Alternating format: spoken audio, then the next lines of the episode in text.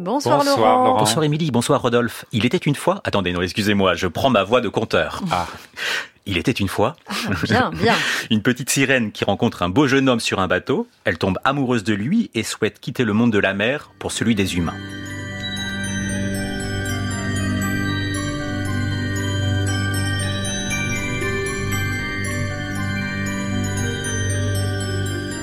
Vous aurez reconnu l'histoire de la petite sirène d'Andersen et c'est Régis Campo qui en propose un nouvel opéra les neuf et douze mars au Conservatoire de Nice dans le cadre de la saison de l'Opéra de Nice.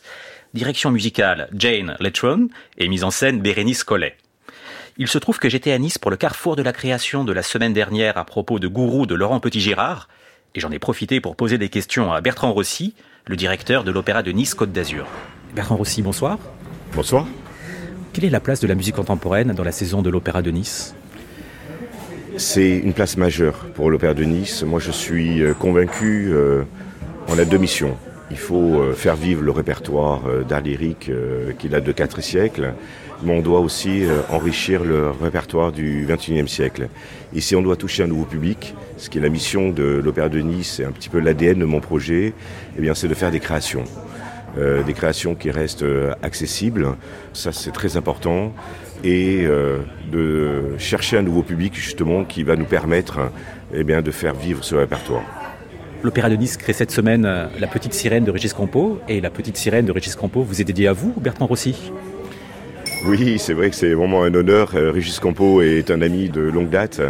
J'avais déjà créé euh, dans mon ancien théâtre à l'Opéra National du Rhin il y a quelques années, Key West, et j'avais envie de confier euh, voilà, un nouvel opéra euh, à Régis qui fasse écho à Rusalka, qui a été euh, programmé euh, dans le cadre euh, ben, de cette saison, euh, là il y a un mois à l'Opéra de Nice. Et euh, nous voulions euh, ben, développer euh, cette histoire de la petite sirène à un public euh, familial. C'est pas forcément un opéra jeune public, mais c'est vraiment un opéra où on peut venir en famille. Et c'est un opéra qui va sûrement marquer les, les esprits du public qui viendra voir cet opéra.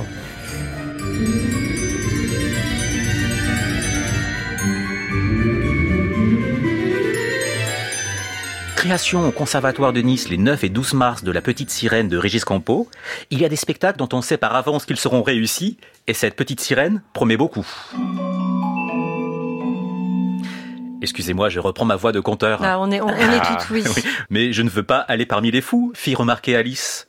Oh, vous ne pouvez rien changer à cela, déclara le chat. Nous sommes tous fous ici. Comment savez-vous que je suis folle, fit Alice ?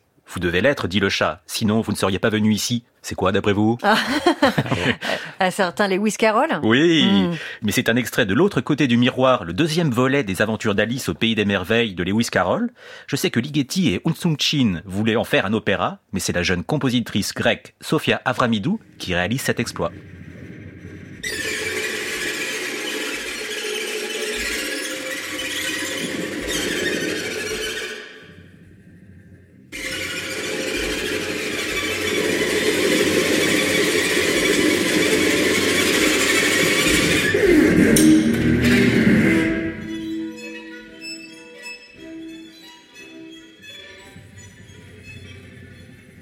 Nous écoutions un extrait de What Can That Be But My Apple Tree, une pièce magnifique de Sofia Avramidou que personnellement j'ai entendue au festival Nouveaux Horizons d'Aix-en-Provence. La compositrice grecque est fascinée par l'univers des contes et elle le montre une nouvelle fois avec la création le dix mars au studio de la Philharmonie d'Alice et le Miroir. C'est sur un livret de Mélanie Lemoine, une mise en scène d'Aurélie Hubeau avec la soprano Mathilde Barthélémy, les solistes de l'ensemble intercontemporain et il y a des marionnettes. Sofia Avramidou, en quoi les contes vous inspirent-ils ? Ma grande passion en tant que compositrice, c'est la thématique du conte de fées, du mythe, de l'extraordinaire.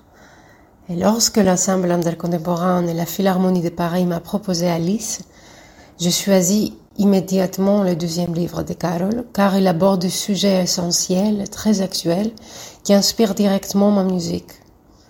Dans cet ouvrage, Alice fait tout pour devenir reine, et on oubliait même son propre nom.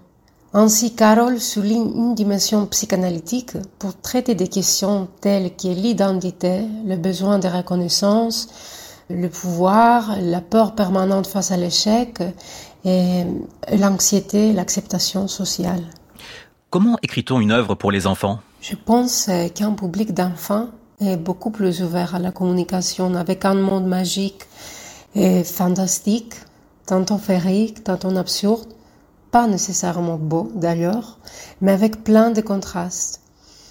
La puissance euh, du message littéraire de Carroll était censée être attendue par les adultes pour offrir à, aux enfants une possibilité d'écoute et de résonance de leur propre univers fantastique. Je pense que la dimension théâtrale de l'opéra permet aux textures composites de tisser le lien entre la musique et la littérature.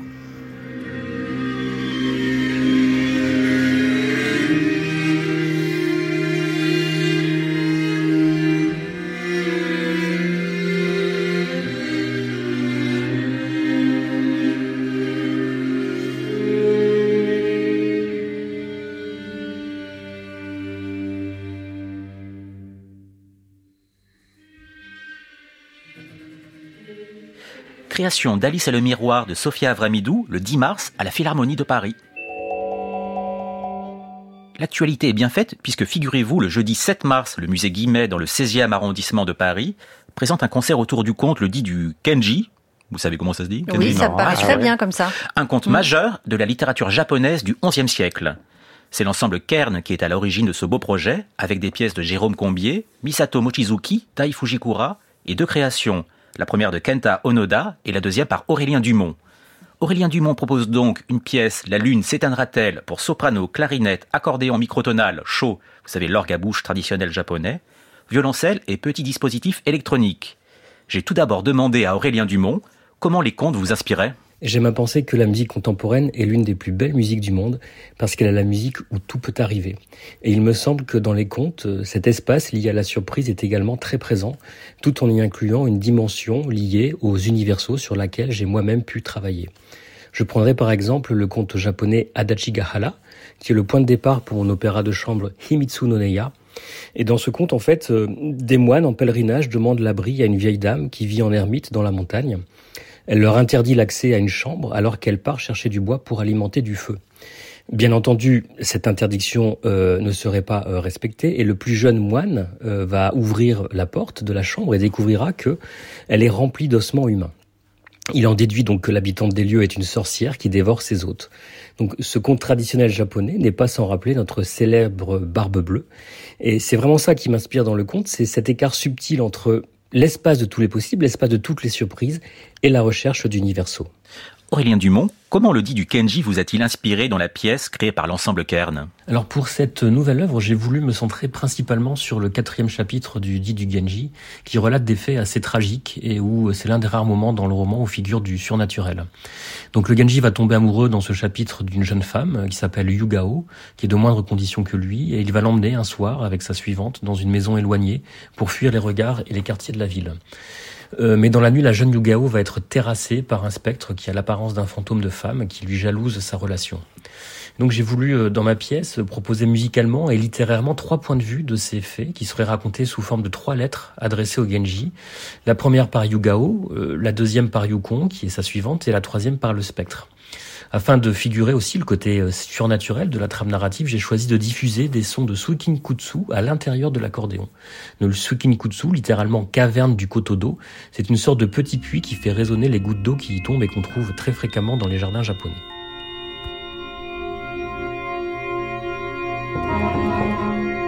Musume-san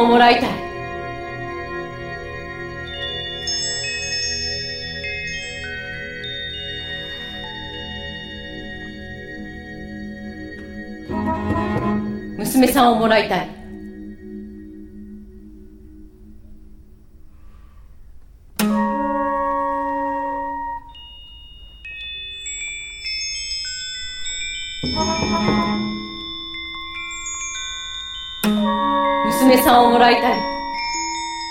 Un extrait de l'opéra de chambre Himitsu no Neya d'Aurélien Dumont. Je rappelle la création de La lune s'éteindra-t-elle par l'ensemble Kern ce jeudi au musée Guimet de Paris. On termine le journal par un conte que je me fais à moi-même. Je me raconte des histoires. Ah bah bah on n'est jamais mieux servi par soi-même. Ouais. Alors, le London Symphony Orchestra, dirigé par Simon Rattle, propose le neuf mars, à la Philharmonie de Paris, la création française de la nouvelle pièce de John Adams, Frenzy. Alors j'avoue, vous m'auriez dit il y a quinze ans la création d'une nouvelle œuvre de John Adams, j'aurais sauté de joie sur mon siège, mais ça fait assez longtemps que la musique du compositeur américain a un peu perdu de son fun et de son piquant. Oh, vous êtes sévère là quand même, Laurent. Bon, avec Frenzy, créé donc ce samedi, on peut espérer un sursaut d'inspiration ? Oui. Ok. On termine ce journal avec l'une des œuvres pour orchestre vraiment enthousiasmante de John Adams, Guide for Strange Places, qui date de deux mille un.